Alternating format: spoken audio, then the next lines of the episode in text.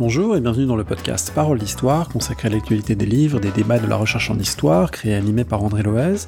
On reparle aujourd'hui d'histoire antique dans le podcast à travers l'Atlas de l'Égypte ancienne de Claire Somalino aux éditions Autrement.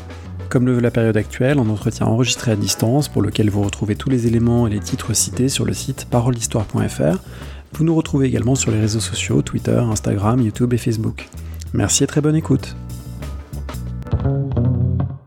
Je suis avec Claire Somalino, qui est maîtresse de conférence à la Sorbonne, égyptologue, et qui vient de publier aux éditions Autrement un atlas de l'Égypte ancienne, qui donc, euh, cette collection bien connue, euh, permet de, visualiser beaucoup de données d'une période et d'un lieu, en l'occurrence euh, l'Égypte, qui est évidemment une civilisation qui, fascine depuis longtemps, avec ici donc une synthèse très riche.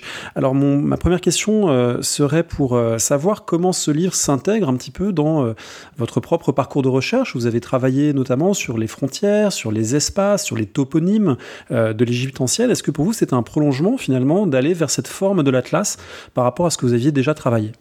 Oui, ça, rencontre plusieurs euh, axes de, mon parcours, en fait, puisque j'enseigne à l'université euh, depuis un certain temps maintenant.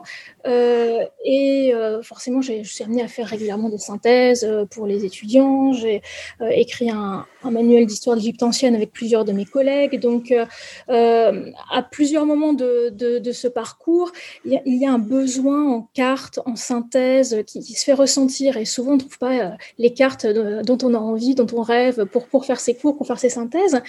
Et puis, d'un autre côté, je suis aussi extrêmement intéressée euh, depuis ma thèse par une approche utilisant les outils de la géographie, notamment pour euh, l'étude des frontières anciennes. Euh, et depuis, je développe aussi une thématique de recherche sur la perception de l'espace par les anciens Égyptiens, donc forcément appel régulièrement aux outils de la géographie culturelle, etc., de l'anthropologie. donc finalement, lorsque Anne la Cambre, qui est la responsable éditoriale des, euh, des Atlas aux éditions Autrement, m'a fait cette proposition. Euh, j'ai trouvé qu'elle s'intégrait particulièrement bien. Ça me faisait envie de, me lancer dans cette démarche centrée autour de la cartographie.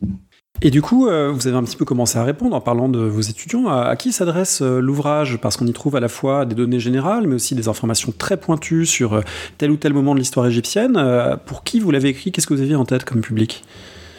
J'avais en tête un public euh, qui n'est pas forcément initié à l'histoire de l'Égypte antique, qui serait intéressé par cette histoire. Et en France, c'est le cas de nombreuses personnes. Il y a, un goût pour l'histoire de l'Égypte ancienne en France qui est, euh, qui, est connu depuis longtemps. Euh, donc j'avais à la fois en tête un public d'amateurs, intéressés mais ne connaissant pas forcément une histoire plus euh, universitaire euh, de l'Égypte ancienne, et puis bien sûr des, étudiants, euh, mais également des collègues qui peuvent être intéressés par l'utilisation de ces cartes dans le cadre de leurs cours. voilà. Alors Descartes, évidemment, il y en a beaucoup, euh, c'est un atlas, mais euh, par rapport à d'autres atlas de la collection, on trouve aussi beaucoup, peut-être euh, presque à égalité, des graphiques et des schémas qui sont des relevés de sites archéologiques notamment. C'était un souhait de votre part, et, et puis peut-être une deuxième question, comment vous les avez choisis, ces différents sites qui émaillent le livre?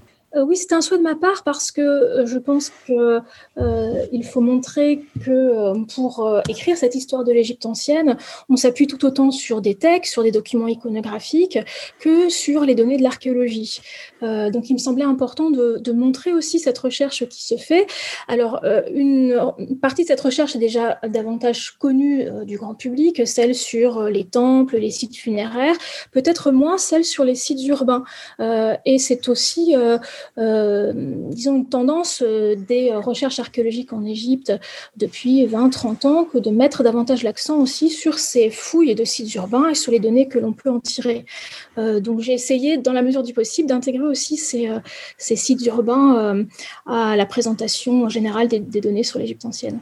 Est-ce que vous avez placé des sites sur lesquels vous avez vous-même fouillé? Est-ce que c'est un, des plaisirs quand on est auteur d'intégrer des éléments On a soi-même participé à des fouilles? Oui, alors euh, je, euh, euh, je co-dirige la fouille d'Ain Sourna, qui est un port pharaonique en mer Rouge, donc dans le nord du golfe de Suez. Donc forcément, j'ai eu à cœur de placer ces ports pharaoniques, ce, n'est pas le seul, on en connaît trois actuellement, hein, ces ports pharaoniques de la mer Rouge sur ces cartes, de faire peut-être de, de, placer l'accent davantage sur les expéditions vers les mines et carrières du Sinaï, par exemple, euh, qui sont à l'origine de l'implantation de ces ports pharaonique donc en mer Rouge. donc oui, je dirais que forcément l'implication sur le terrain a des conséquences aussi sur les, les données parfois choisies pour l'Atlas. Comment s'est fait le travail avec Claire Levasseur qui a réalisé les cartes télégraphiques? C'est un travail euh, très, très intense de collaboration euh, parce que évidemment ça peut pas être simplement euh, l'historienne qui dit on va montrer ça et puis on, fait réaliser. Il y a quelque chose qui doit se faire en, symbiose ici. Alors effectivement dès, le départ on a un petit peu parlé du type de document qu'il était possible d'intégrer à l'Atlas, hein, aussi en collaboration avec Anne Lacambre. et puis nous avons eu des échanges réguliers. Donc au fur et à mesure que je, je les éléments pour, euh, pour les cartes, euh, je les lui envoyais et puis on, interagissait pour euh, voir de, quelle manière représenter les, les différents phénomènes de la façon la plus claire possible. Votre livre fait comme le livre paru dans la collection Mondes Anciens de Damien Ingu et Juan Carlos Garcia Moreno, il fait le choix d'un plan chronologique. Est-ce que c'est une volonté d'aller contre l'image de fixité qu'a souvent la civilisation égyptienne que de montrer ses évolutions dans le temps? Oui et non. Alors, cette présentation chronologique dans, les manuels, on peut, dire, ou ouvrages euh, généraux d'histoire égyptienne, elle est assez classique, en fait. Hein. Donc, euh, là, pour le coup, je reprends quand même un cadre classique euh, en, reprenant cette périodisation traditionnelle en égyptologie. mais il, est important aussi euh, de montrer que euh, cette euh, civilisation n'est pas fixe pendant, pendant 3000 ans.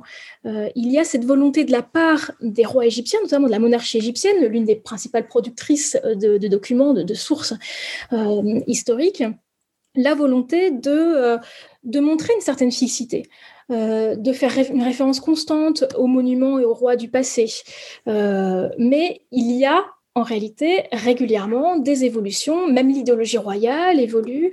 Euh, bref, on n'a bien évidemment pas du tout une fixité de, de cette histoire égyptienne. Alors vous avez commencé à en parler, c'est un point qui m'a beaucoup intéressé en regardant votre ouvrage, c'est euh, ces catégories finalement héritées d'une égyptologie déjà assez ancienne, en particulier le découpage, ancien empire, moyen empire, nouvel empire, et entre chaque empire les périodes intermédiaires.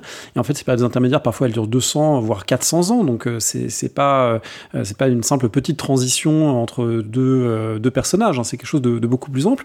Alors d'où viennent ces catégorisations et est-ce qu'elles sont finalement encore opérantes intellectuellement aujourd'hui, hein, ces grandes chronologique de l'histoire égyptienne. Alors ces grandes scansions, elles nous viennent dans leur formulation euh, actuelle euh, de l'historiographie européenne, alors allemande, française, anglaise, euh, depuis le, au XIXe siècle et le début du XXe siècle. Euh, par exemple, euh, les périodes intermédiaires en tant, que, telles apparaissent après la Première Guerre mondiale dans l'historiographie euh, européenne. les périodes d'empire ou de royaume, en anglais on dit kingdom, the Old Kingdom, Middle Kingdom. En français, on a repris le Reich allemand en traduction. c'est ce découpage-là est établi plutôt au XIXe siècle avec des, changements dans ce que l'on rattache à une grande période ou l'autre. On va dire que, en tout cas, entre la Première et la Deuxième Guerre mondiale, cette, euh, présentation est relativement fixée en égyptologie. Euh, alors oui, disons que cette, cette scansion, elle a pour euh, fondement euh, l'histoire monarchique égyptienne. Donc on a des périodes dites d'empire, ancien, moyen, nouvel empire, euh, où la monarchie égyptienne unifiée règne sur l'ensemble de l'Égypte, et par contraste des périodes dites intermédiaires, où il y a soit plusieurs pouvoirs royaux concurrents, soit une royauté qui règne sur une partie de l'Égypte et d'autres parties qui sont dirigées par des potentats locaux euh, ou des pouvoirs étrangers, etc. voilà. Alors, c'est, les dénominations, bien sûr, pour le coup, font référence à une historiographie un petit peu passée qui, voit euh, les périodes d'empire comme des âges d'or et les périodes intermédiaires comme des âges de déclin euh, ou, de, chaos. Euh, et en cela, ces, chercheurs, disons, du début du siècle, étaient à la fois prisonniers des, sources égyptiennes elles-mêmes, des sources royales, parce que après une période intermédiaire, souvent le pouvoir royal renaissant disons, voulait justifier aussi sa prise de pouvoir sur l'ensemble du pays. Donc, présenter la période dite intermédiaire comme une période de chaos était un, moyen de légitimer cette, prise de pouvoir. Et puis, il y avait une forte influence aussi de la situation politique en Europe, euh, des grands changements euh, euh, politiques en Europe, fin 19e, début du 20e siècle et après la Première Guerre mondiale. Alors, est-ce qu'elle est pertinente encore, cette périodisation? Je dirais que comme toute périodisation, elle reste un outil pratique. Il faut garder en tête maintenant de dissocier jugement de valeur et cette périodisation, de bien garder en tête aussi que c'est une périodisation fondée sur l'histoire monarchique et que si on observe l'histoire euh, culturelle, euh, sociale, on peut avoir d'autres approches euh, aussi. Ceci dit, cette approche-là, n'est pas complètement déconnectée de, la vision que la monarchie égyptienne avait de son histoire, parce que les figures de grands fondateurs mises en avant par la monarchie égyptienne sont celles justement de ceux qui fondent ces empires, entre guillemets, euh, notamment Montotep II qui fonde le Moyen Empire, ou Harmosis qui fonde le Nouvel Empire.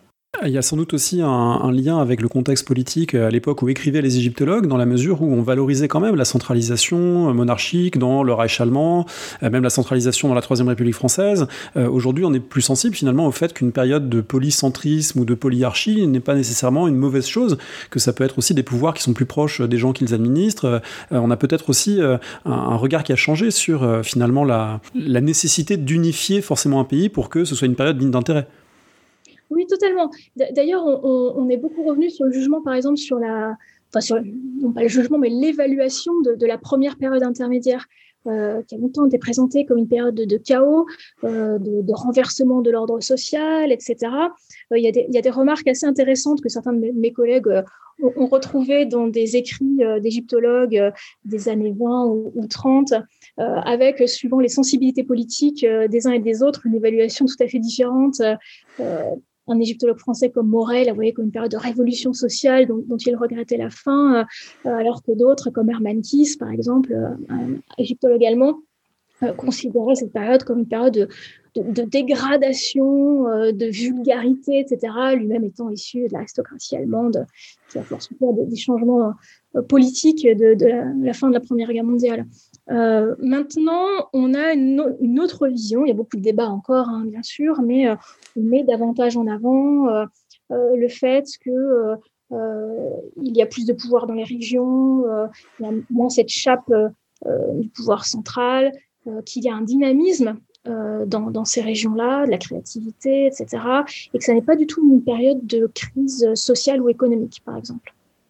Il y a un autre trait euh, marquant euh, de, l'égyptologie en vous lisant, c'est euh, de regarder le vocabulaire employé, notamment le fait que certains termes utilisés pour désigner des réalités de l'Égypte antique sont en fait postérieurs. C'est vizir qui est un mot persan ou arabe pour désigner un, gouverneur ou un ministre. C'est nom et nomarque qui sont des mots grecs pour désigner une région ou un responsable de région. Donc comment on explique le fait que le, le, vocabulaire de l'égyptologie finalement il vient puiser dans des langues et des réalités postérieures? Peut-être parce que euh, pour des raisons de euh, clarté envers un public qui ne lit pas forcément, euh, qui ne connaît pas forcément la langue égyptienne ancienne, ce, qui est, logique, on a de longue date cherché des correspondances ailleurs.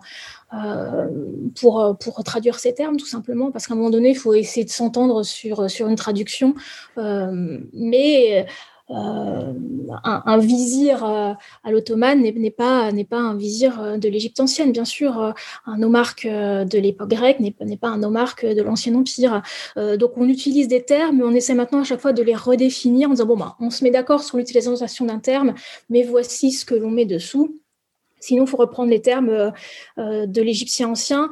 Et bon, ben, Là, si on, si on, commence à reprendre ces termes en, en transcription simplement de l'égyptien ancien, c'est pas forcément simple pour un grand public les, textes issus de l'Égypte antique, euh, tels que vous en parlez, et ce que vous montrez aussi des tombeaux, ce que vous montrez des représentations graphiques, euh, on a l'impression d'un monde extraordinairement normé, codifié, avec, vous l'avez dit tout à l'heure, des monarchies qui se présentent comme garantes d'une norme, d'un modèle qui se perpétue dans le temps. Euh, et du coup, comment on accède au réel dans sa complexité derrière l'apparence très, très figée finalement d'un grand nombre de ces sources? En tout cas, c'est l'impression, encore une fois, qu'on a à vous lire, qu'il y a des choses qui sont présentées comme fixes, immuables, stables, avec des noms, des schémas des modèles, des modèles de tombeaux récurrents. Euh, comment on accède à la, voilà, la, particularité du réel euh, derrière ces sources-là? Alors c'est moins simple, c'est d'ailleurs souvent ce que me demandent mes étudiants parce qu'ils me disent oui, ils vont parler toujours de, de, rois, de tombes, de pyramides, etc. Euh, mais comment vivent les vrais gens? qui est moins simple finalement parce que l'essentiel des sources qui nous sont parvenues, euh, comme vous l'avez rappelé, euh, ce sont les tombes de l'élite, euh, c'est les monuments de la royauté. Donc tout cela répond à une normalisation extrêmement forte. alors comment accéder à, disons, au, quotidien de la masse des Égyptiens qui, eux, pour le coup, n'avaient pas accès à la production de, sources écrites? L'archéologie, déjà, bien sûr, euh, notamment les fouilles de plus en plus nombreuses de sites urbains euh, où l'on peut fouiller des habitations, par exemple, et des habitations appartenant à différentes strates de la société. Vous dites d'ailleurs que c'est compliqué ces fouilles urbaines parce que souvent, euh, contrairement aux temples qui étaient construits en pierre, c'était construit en briques crues, que souvent évidemment c'est dans la vallée du Nil, dans, des lieux qui ont été occupés en continu jusqu'à nos jours. Donc c'est plus compliqué de trouver ces sites urbains que de trouver des, grands complexes funéraires. Oui, ils sont moins bien préservés de manière générale, ce sont des fouilles plus ingrates aussi. Euh, et puis, euh, ce ne sont pas forcément des fouilles où on cherche le bel objet. Donc, euh, dans les fouilles qui ont été faites au XIXe siècle et puis dans la première partie du XXe siècle, il y avait quand même aussi une recherche du, bel objet. Donc, il y avait cette, attraction qui était logique en somme hein, pour des temples encore debout, presque debout, avec encore des reliefs, des couleurs, etc. alors que la fouille de, de villes ou de villages en briques crues, puisque l'essentiel de l'urbanisme en Égypte est en briques crues, est beaucoup plus compliqué beaucoup plus complexe. Et puis, comme vous l'avez dit aussi, la, vallée du Nil reste le cadre de vie de, la population égyptienne encore actuellement, et elle l'est depuis l'Antiquité. Donc, toutes les périodes ont occupé à peu près le même espace qui est très réduit euh, finalement. Euh, donc, accéder à ces sites n'est pas toujours simple, ce qui est parfaitement logique d'ailleurs. Parmi les documents euh, que vous publiez qui, permettent justement d'avoir accès à des réalités sociales euh, au-delà des, sources de l'élite, euh, il y a un papyrus extraordinairement intéressant qui est le papyrus de Hori, je crois, dans, une, dans une ville où l'on voit trois générations se succédant dans une maisonnée. Et là, tout d'un coup, on a, on a un aperçu à la fois d'histoire sociale, d'histoire familiale, d'histoire urbaine. Est-ce que vous pouvez en, dire plus sur ce source et finalement ce qu'elle ce qu'elle peut avoir d'exceptionnel? Alors, euh, de temps en temps, on a des dossiers de papyrus ou de documents écrits qui permettent aussi d'éclairer d'autres euh, strates de euh, la société égyptienne.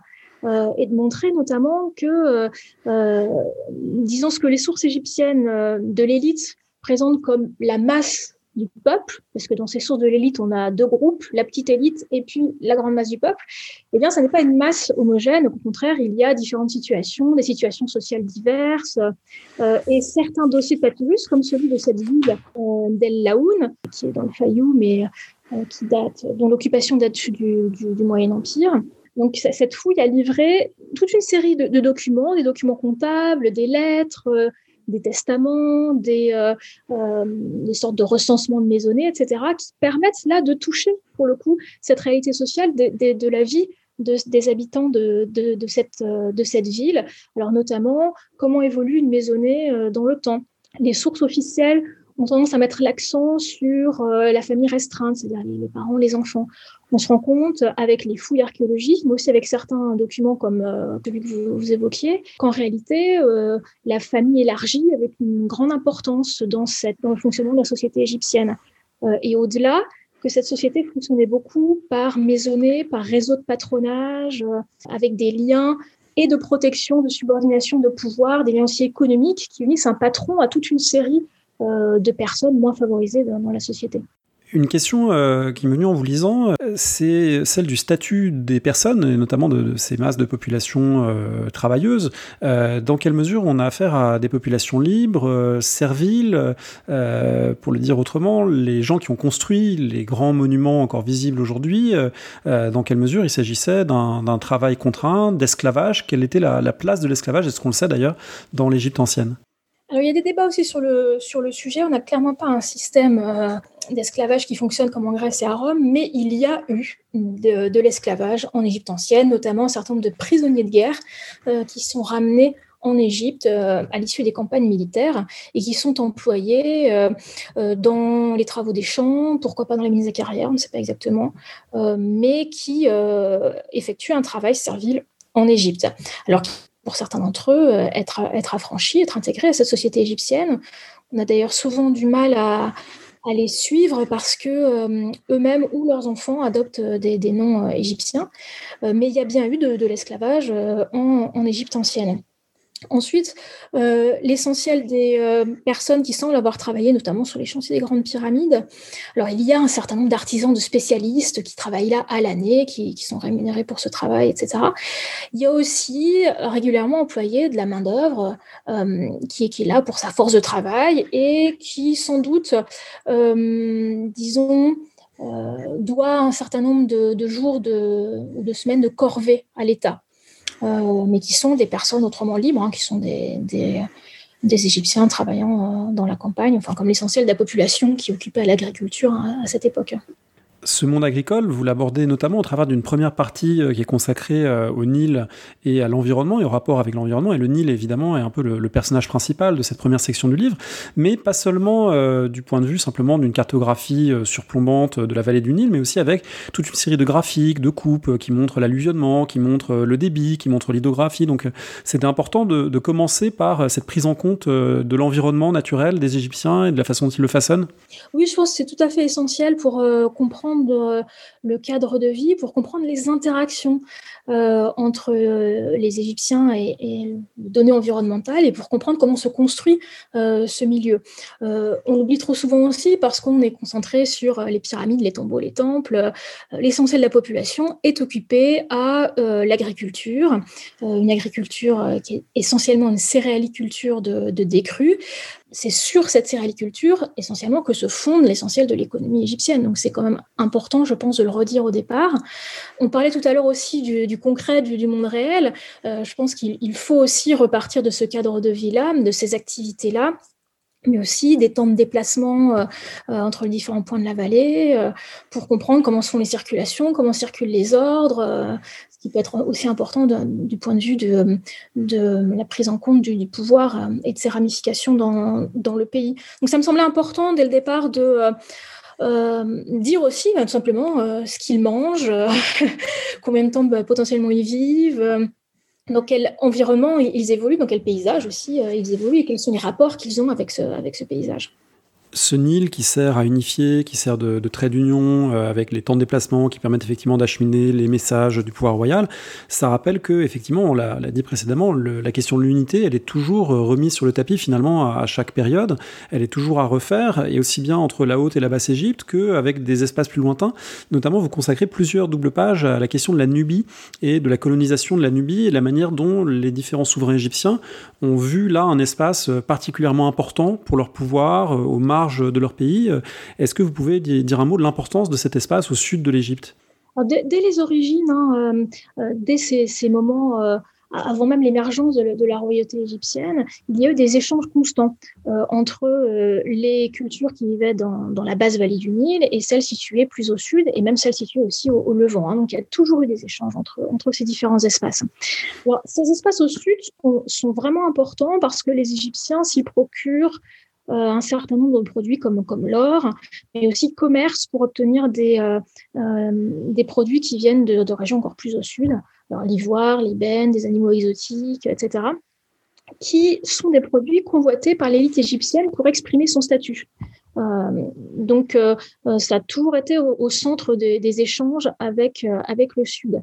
Euh, et puis, pour les périodes euh, ensuite postérieures, il y a eu aussi un certain nombre de pouvoirs qui se sont développés au, sud de l'Égypte, notamment le, royaume de Kerma autour de la troisième cataracte, et qui ont pu représenter un danger pour les Égyptiens. En tout cas, ce que le pouvoir égyptien ressentait comme un danger pour son propre territoire, mais aussi pour s'assurer l'accès à ces produits euh, qu'il convoitait et pouvoir contrôler un minimum son, son, accès à ces, à ces routes de commerce. Ces échanges avec euh, l'environnement euh, proche de l'Égypte, euh, ils sont constants, mais ils tendent à se complexifier, ou en tout cas le contexte lui-même se complexifie, puisque au fur et à mesure de la période, les voisins se structurent davantage, on entre dans un monde étatique en quelque sorte, on entre dans un système de, relations internationales, et vous le montrez en particulier avec l'essor du Hatti, du pays des Hittites, qui va poser un certain nombre de, défis. Donc vous, pouvez publier plusieurs cartes qui montrent cette inscription de l'Égypte dans un contexte qui se densifie du point de vue des États avec lesquels on est amené à, interagir. Et ça, c'est à partir ou autour, on va dire, euh, du 16e, euh, 15e siècle avant notre ère, euh, quelque chose comme ça? Oui, tout à fait. euh, il y a euh, au Proche-Orient à cette époque-là plusieurs euh, grands royaumes qui ont des ambitions impériales qui se, qui se développent. C'est le Mitanni, c'est le Hatti. et disons que les ambitions de, de, ces, de ces royaumes en plein développement viennent heurter aussi celles de l'Égypte pour le contrôle, encore une fois, d'un certain nombre de voies commerciales. Euh, qui passe notamment par, euh, par la Syrie-Palestine, par le Levant. Donc euh, ces, ces, grands acteurs, disons, ont des ambitions qui s'entrechoquent et se mêlent à tout cela un certain nombre de petits royaumes levantins, notamment, qui jouent les oppositions entre les uns et les autres, se rattachent aux uns aux autres suivant les, les aléas politiques. Et du coup, ça a un effet en retour sur l'Égypte elle-même, dans la mesure où ça va justifier d'avoir une armée de plus en plus importante, où euh, le pharaon va devenir un personnage peut-être encore plus éminent qu'il n'était euh, dans les périodes antérieures, à la fois euh, divinisé de son vivant et puis chef de guerre glorieux. Donc ça, notamment sous la dynastie des Ramessides, c'est quelque chose qu'on voit s'intensifier, qu'on voit apparaître, une, idéologie royale qui se transforme elle-même et qui place la guerre, la divinité du roi de manière encore plus centrale peut-être au cœur du pouvoir. Oui, alors cette, image du roi guerrier, elle est au fond même de, la figure royale égyptienne dès les origines. Hein. Les, premiers rois sont montrés déjà euh, la massue à la main, tapant sur la tête des ennemis. la fonction guerrière de protection des frontières a toujours fait partie des, des, fonctions essentielles euh, assumées par le roi et mises en valeur par la royauté. Mais l'image du roi guerrier, euh, vous avez raison, est d'autant plus mise en avant à partir du début du Nouvel Empire, parce que déjà, il y a eu ces, rois venant de Thèbes qui réunifient l'Égypte après la deuxième période intermédiaire et qui présentent cette réunification aussi comme une guerre de libération contre un pouvoir d'origine syro-palestinienne installé dans, le nord-est de l'Égypte pendant cette deuxième période intermédiaire. Et cette situation internationale, avec davantage de, euh, grands acteurs, hein, notamment au Proche-Orient, a sans doute aussi incité à maintenir une armée euh, de métier. Ça n'est pas le cas avant le Nouvel Empire, il n'y a, pas d'armée euh, euh, permanente. Euh, c'est le cas à partir du début du Nouvel Empire. Les euh, Hyksos, justement, c'est Levantins qui ont régné sur une partie de l'Égypte, ont introduit le cheval, le, char. il y a donc le développement d'une charrie dans cette armée, et cette charrie, elle est essentielle dans les guerres qui ont lieu au Proche-Orient à, cette époque-là. et le, roi sur son char en train de vaincre les ennemis, la représentation des grandes campagnes militaires devient un thème d'autant plus important euh, dans l'iconographie du Nouvel Empire, ça c'est certain. Alors en vous lisant, j'ai appris que, euh, si je me trompe pas, c'est Amenhotep III au XIVe siècle avant notre ère qui est le premier roi divinisé de son vivant. Et naïvement, j'avais pensé que les pharaons avaient toujours finalement été euh, considérés comme des dieux. En fait, c'est quelque chose qui là aussi est, évolutif. Le rapport entre royauté et culte n'est pas quelque chose qui est, fixe et ça se transforme au cours de la même période l'idéologie royale a vraiment toujours euh, évolué en fonction des, circonstances politiques. dès les origines, le roi égyptien est considéré comme un homme qui occupe une fonction divine. Donc, il y a vraiment une dualité de, ce statut euh, du roi égyptien et, qui devient un dieu à sa mort, mais qui occupe une fonction divine de son vivant, qui a un, rôle un peu à part entre monde des dieux et, monde des hommes. Euh, mais Amenhotep III est le premier, oui, qui euh, met en avant sa propre forme divinisée de son vivant. Donc on peut le voir dans certains temples en train de rendre hommage euh, à sa propre image divinisée. Euh, par exemple.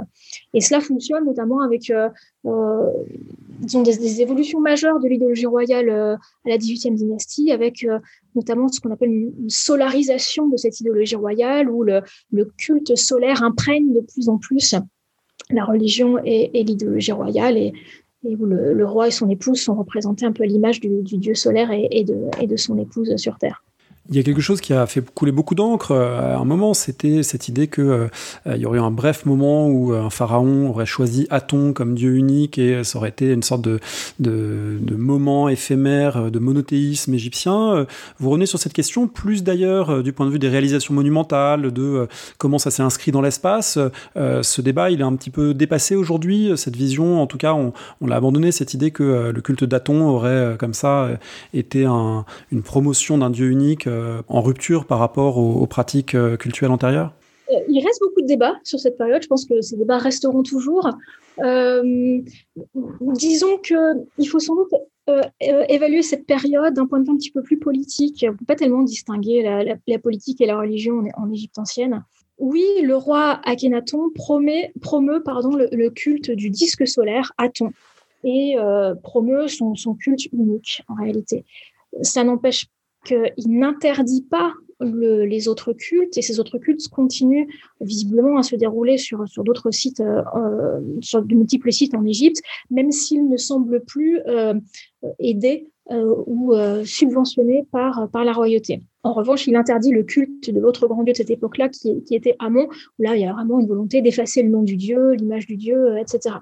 Euh, L'un de mes collègues, Dimitri Labouri, qui, euh, qui a écrit euh, dans la collection Grand Pharaon un, très bel ouvrage sur, Akhenaton, dit bien que cette, ce qu'on appelle l'atonisme du nom du dieu Aton est plutôt un pharaocentrisme, où on a une exacerbation des euh, tendances idéologiques, religieuses, politiques qui était à l'œuvre depuis le début de la 18e dynastie. Mais effectivement, il les porte à une sorte de, de, pinacle avec donc Akhenaton qui est l'interlocuteur unique de cette divinité qui est presque son dieu personnel et ce qui va vers un renforcement en fait de, de, de la figure de la royauté. Mais cette, cet épisode, à semble-t-il, était assez mal vécu. Ces quelques semble-t-il, assez mal vécu parce que c'est une période qui est bannie de la mémoire monarchique égyptienne ensuite une sorte de, de restauration, ce qui, est, ce qui, est, présenté comme une restauration euh, après son règne restauration notamment du culte de, ce grand dieu de, Thèbes, Amon, et la capitale a, que ce roi avait fondée est abandonnée, euh,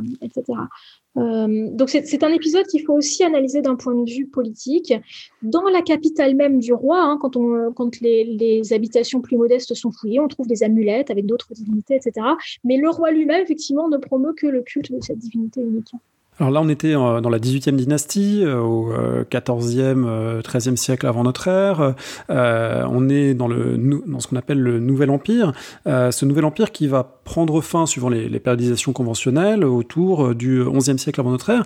Et là, on remarque, surtout quand on connaît mieux d'autres, ères géographiques, on remarque qu'il y a un synchronisme entre cette fin du Nouvel Empire et puis la fin du monde mycénien, entre toute une série de bouleversements attestés ailleurs en Méditerranée là, il y a, voilà, il y a un même moment euh, dans lequel l'Égypte est prise, qui est un moment de, bouleversement plus général euh, des États, des rapports, des civilisations. C'est ce qu'on a appelé le début des âges obscurs pour la Grèce.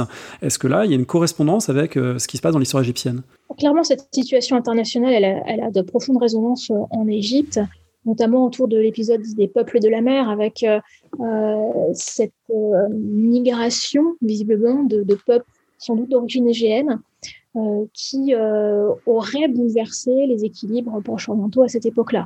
Bon, même si euh, cela est un peu nuancé maintenant, parce qu'on a, pas présenté euh, de la mer comme une déferlante qui arrive et qui, euh, qui euh, abattent tout sur leur passage. Ils arrivent sans doute en rencontrant des, des, des royaumes déjà fragilisés pour d'autres raisons socio-économiques et, et politiques. Mais toujours est-il qu'il y a des gros bouleversements à cette époque, euh, qui arrivent avec un tout, tout petit peu de retard euh, en Égypte, parce que dans un premier temps, un roi comme Ramsès III bloque hein, justement l'avancée de, de, ces peuples de la mer, mais qui, dans les dizaines d'années qui, suivent, euh, se, déroule également, notamment parce que après Ramsès III, essentiellement, l'Égypte perd ses territoires proche-orientaux, perd une partie des ressources économiques qu'elle pouvait en tirer, ce qui a de profondes conséquences sur l'économie égyptienne, et il y a une véritable crise économique sans doute en Égypte à cette époque-là. Oui, parce que l'Égypte de cette époque, euh, elle a développé, comme beaucoup d'États proche-orientaux, un système de, tribus, finalement, prélevés sur euh, des voisins. Euh, il n'est pas toujours nécessaire de conquérir et d'occuper des territoires, mais on peut faire reconnaître la souveraineté du pharaon sur des États du Levant, du Proche-Orient, et c'est de cette façon-là que, ça fonctionnait. Et de ce point de vue-là, est-ce qu'on peut comparer l'Égypte avec bah, voilà, le, les autres grands États ou grands empires? Ils fonctionnent un peu sur le même mode. lever un tribut, c'est encore la, meilleure façon d'exercer de, une influence et euh, d'imposer une autorité? Oui, exactement. C'est l'un des objectifs aussi de, cette domination. Il y a ce, tribut qui est, levé régulièrement. Et euh, il y a une présence égyptienne dans ces territoires qui n'est pas forcément euh, lourde. À la 18e dynastie, par exemple, au Levant, il y a quelques garnisons, quelques centres égyptiens, mais il ne semble pas y avoir un investissement humain majeur des Égyptiens dans, cette région qu'ils dominent. D'ailleurs, il y a un certain nombre de lettres assez amusantes, de notre point de vue aujourd'hui, euh, dans les archives retrouvées à Amarna, qui sont ces archives diplomatiques, où un certain nombre de roitelets soumis aux Égyptiens à cette époque en appellent au roi égyptien, ah oui, mais mes voisins m'embêtent, je, veux ton aide, etc. Et le roi égyptien n'y répond absolument pas, parce que ce qui l'intéresse, c'est de sécuriser la, région, sécuriser les, voies de commerce et, son approvisionnement en, certains produits stratégiques et, pas forcément de s'investir lourdement dans la domination de ces espaces.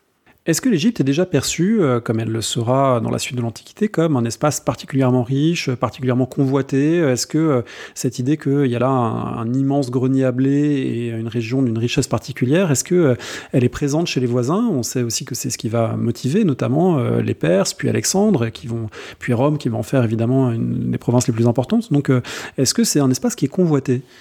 Nouvel Empire, je, ne sais pas vraiment si les voisins pensent cela l'Égypte est vue comme le fournisseur d'or de la région, et justement toujours dans ses lettres d'Amarna, euh, euh, il y a ces flatteries adressées aux égyptiens par certains de ses, de alter ego euh, en disant oui, en, Égypte, l'or est plus abondant que la poussière. Parce que dans, le, dans ce système, disons, international, premier système international mis en place à l'époque, l'or vient, vient beaucoup justement d'Égypte et de, de Nubie, d'où aussi l'importance de la, de la domination de la Nubie par les Égyptiens pour euh, avoir ces ressources en or qu'ils échangent euh, ensuite euh, sur, dans, dans, les réseaux proche-orientaux à la fin de la période, à partir du VIe siècle, euh, c'est la domination étrangère, la domination perse, euh, l'immense empire perse qui conquiert l'Égypte et qui en fait une de ses satrapies. Et euh, à ce moment-là, commence à naître, ou en tout cas se, manifeste, plusieurs historiens l'écrivent, ce qu'on appelle un sentiment national égyptien, cette idée qu'on va rejeter les envahisseurs. Alors c'est intéressant de voir cette idée de sentiment national, parce que c'est quelque chose qui est très discuté évidemment à d'autres époques. Est-ce qu'au Moyen Âge, le sentiment national français naît? Ça a été discuté. Est-ce que c'est plus tard? Est-ce que c'est au XVIIIe siècle, XIXe siècle? Alors là, cette idée de voir un, sentiment national unifiant les Égyptiens contre les Perses, elle, est présente. D'où est-ce qu'elle vient? Est-ce que c'est quelque chose qui est, traduit par nos sources? Euh, Est-ce que c'est quelque chose qu'on peut mesurer, cette idée que la domination perse est mal vécue par les Égyptiens? Il y a un certain nombre de révoltes hein, pendant cette domination perse, donc ça, montre que ce n'est pas toujours bien euh, vécu. après, est-ce que c'est la domination qui est mal vécue ou est-ce qu'il y a des ambitions euh, politiques de certaines familles, certains clans en Égypte même C'est aussi une possibilité. Les, deux peuvent se combiner le fait que cette domination perse est mal vécue est fortement mis en scène aussi un peu plus tard, euh, notamment par, euh, par euh, les, rois d'origine macédonienne, par les Ptolémées, parce que la, disons que la, conquête d'Alexandre est aussi présentée comme une libération du, du joug perse. Donc il y avait une utilité aussi à, présenter, à accentuer, on va dire, hein, les méfaits de la domination perse. Il y a eu toute, toute une série de, entre guillemets, légendes autour euh, du pillage des temples, des statues, etc. Sans doute ça a dû exister, notamment au moment des, conquêtes et, des, opérations militaires, hein, comme un peu partout. Est-ce qu'il y a un joug spécifiquement dur des Perses pendant cette période-là, euh, ça, reste sujet à, débat. Euh, mais clairement, les, Macédoniens ensuite ont quand même accentué aussi hein, ce sentiment-là. Est-ce que c'est le clergé égyptien qui finalement a été un peu le, porte-parole de cette idée, suivant laquelle les, Perses n'auraient pas respecté les temples, n'auraient pas respecté les dieux, et du coup, euh, il y avait là une domination euh, peut-être plus mal acceptée que d'autres euh, que d'autres pouvoirs qui se sont succédés dans l'histoire égyptienne, qui avait là quelque chose qui, changeait? Le prêtre, à partir du moment, enfin le, clergé, à partir du moment où le, pouvoir égyptien, quelle qu'était son origine, à partir du moment où le pouvoir continue à financer la construction des temples, leur fonctionnement, etc. bon, on n'avait pas forcément un intérêt à critiquer euh, ce, pouvoir-là. Donc ça a dépendu aussi des politiques qui ont été mises en œuvre par les, par les différents dirigeants, je dirais. Parmi les dernières pages, les dernières cartes de l'ouvrage, il y a une carte étonnante euh, des nécropoles d'animaux euh, présentes euh, surtout à partir de, la fin de l'histoire égyptienne au premier millénaire, disons. alors c'est une pratique étonnante qui n'a pas toujours existé, le fait d'inhumer des momies, des corps, des corps d'animaux. À quoi ça correspond dans l'histoire égyptienne, la, multiplication de ces sépultures animales et de ces cultes animaux? Le, culte aux animaux a existé en étant déjà ancien en Égypte, mais clairement, c'est considérablement accru pendant le premier millénaire avant Jésus-Christ. cela correspond à un moment peut-être de, de, ben, crise de, la royauté qui a souvent servi d'intercesseur avec les, divinités, de volonté de relations plus directes hein, aussi avec ces divinités. On a notamment le culte des dieux enfants, des dieux sauveurs qui se développe beaucoup à cette période-là. et l'accent qui est placé sur le culte aux divines, donc à ces euh, animaux qui représentent la divinité, l'un des plus célèbres étant euh, le taureau Apis, qui représente le dieu Ptah euh, de Memphis. Donc on a un taureau qui est choisi suivant certains signes et qui est honoré comme une représentation de la divinité pendant toute sa vie, puis ensuite enterré en grande pompe, etc. Et puis parallèlement, il y a une dévotion qui s'exprime par le fait d'acheter des momies de l'animal représentant la divinité et puis de les déposer en grand nombre euh, dans, euh, dans des catacombes à côté du temple pour exprimer euh, sa dévotion. C'est un moyen d'exprimer cette dévotion à, cette époque. Alors d'ailleurs, on, peut aussi réintroduire la dimension socio-économique dans cette question puisque des momies d'animaux, il y en a de différentes qualités. Vous avez l'animal entier ou un petit bout de l'animal.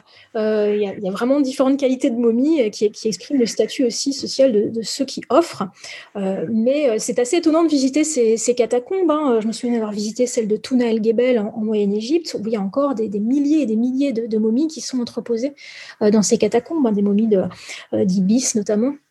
Donc c'est assez impressionnant à voir ce phénomène qui était assez massif à l'époque tardive. L'histoire de l'Égypte antique peut se terminer à plusieurs dates suivant le, point de vue adopté. Vous choisissez plutôt de l'arrêter avec euh, le moment de la conquête d'Alexandre. Alors, euh, Claire Somalino, qu'est-ce que vous avez contre les Lagides? Pourquoi est-ce qu'ils ne sont pas euh, des pharaons comme les autres? Pourquoi Cléopâtre VII n'est pas associé finalement au reste de l'histoire égyptienne? Alors, j'ai rien du tout contre les lagides. euh, à un moment, il faut bien choisir une césure. Euh, j'ai choisi celle-là parce que euh, il est clair que l'époque dite ptolémaïque, donc cette époque où des rois de culture grecque et d'origine macédonienne gouvernent l'Égypte, cette, cette, période pose d'autres problématiques euh, et euh, j'ai trouvé que euh, j'avais pas forcément la place dans l'ouvrage d'inclure cette période en plus avec les problématiques différentes dans, dans une région qui a beaucoup changé aussi à cette époque-là, euh, dans un monde qui, qui, qui avait changé. Donc, euh, il faut faire des choix à un moment donné, euh, plus ou moins arbitraires. Mais disons que j'ai fait ces choix-là pour me concentrer sur déjà une grosse, grosse période entre les origines de, euh, cette culture égyptienne et, et puis donc le moment de la conquête d'Alexandre. Pour terminer, il y a un peu plus d'un an, quand on pouvait encore aller euh, dans des expositions, il y a eu une grande exposition euh, tout en Camon. Euh, je voulais savoir si vous l'aviez vue et ce que ça vous inspirait finalement, cette présence toujours aussi intense de cette figure plus largement de, l'Égypte ancienne dans la culture populaire, avec une, exposition très chère, avec une mise en scène très, très particulière. Quel regard l'égyptologue porte sur ce type d'événement culturel? Alors j'avoue que je n'avais pas été la voir, ayant à de multiples reprises aussi vu ce mobilier funéraire au, musée du Caire, il est vrai que dans les expositions qui sont souvent faites euh, ou dans les documentaires qui sont régulièrement euh, diffusés sur l'Égypte, très souvent ce sont les rois, la religion, les pyramides, euh, les mobiles qui, sont, qui sont mis en avant. alors je me réponds, ce sont des aspects tout à fait intéressants de, cette, de cette culture encore une fois, tout dépend du, discours hein, qui, est, produit avec, hein, euh, euh, c'est-à-dire montrer en quoi l'étude eh du mobilier funéraire d'un roi peut être intéressant euh, d'un point de vue à la fois religieux, politique, économique, etc. Donc, mais il faut, être honnête, hein, ces objets sont tout à fait beaux, impressionnants, attirent beaucoup, et ça fait partie aussi des types d'objets ou, de, disons, d'œuvres euh, qui font que euh, l'Égypte continue à, à, attirer. Après, euh, ça n'empêche pas, et c'est ce qui est fait par, par beaucoup, de, beaucoup des collègues, de fouiller d'autres types de sites, de présenter d'autres types de documentation pour compléter la, la vision qu'un public plus large peut avoir de l'ancienne Égypte. Donc, je dirais que toutes les approches sont valables, complémentaires et qu'il faut justement les, multiplier. Le confinement avait d'ailleurs permis de voir qu'il euh, y a beaucoup de ressources en ligne qui étaient sans doute connues des égyptologues, mais euh, qui ont été diffusées notamment avec des visites virtuelles de tombeaux, des visites virtuelles euh, très impressionnantes d'un certain nombre de, lieux, de sites archéologiques égyptiens. On pourra d'ailleurs en mettre un certain nombre en, en lien sur le site. Est-ce que pour finir, vous auriez un conseil de lecture que vous voudriez partager avec ceux et celles qui nous écoutent? Alors, ça dépend euh, par quels aspects vous êtes intéressé. Euh, je dirais pour une approche globale sur l'histoire égyptienne, euh, bon, il y a cet ouvrage que j'ai coécrit avec mes collègues de, la Sorbonne. Alors, je, fais un peu d'autopromotion, mais bon, qui s'appelle l'Égypte pharaonique, histoire, société, culture, qui, qui, bon, aborde de manière chronologique aussi. C'est chez Armand Collin, je crois. C'est chez Armand Collin, voilà, tout à fait. Euh, ensuite, euh, bon, il y a, d'autres euh, d'autres ouvrages qui peuvent être qui peuvent concerner plutôt des soit la, soit l'art, soit la, culture.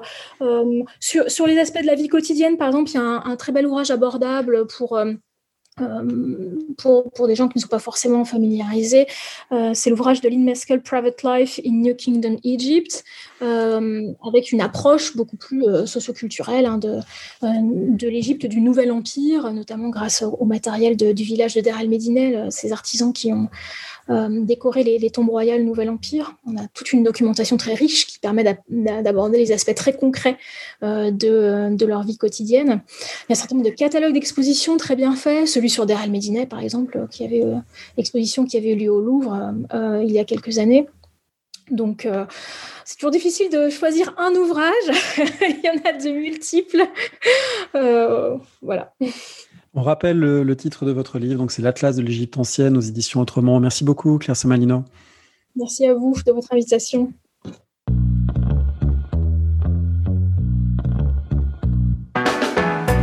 Merci de nous avoir écoutés. Rendez-vous sur le site www.paroledhistoire.fr pour toutes les informations sur le podcast, pour vous abonner, écouter ou télécharger les autres émissions.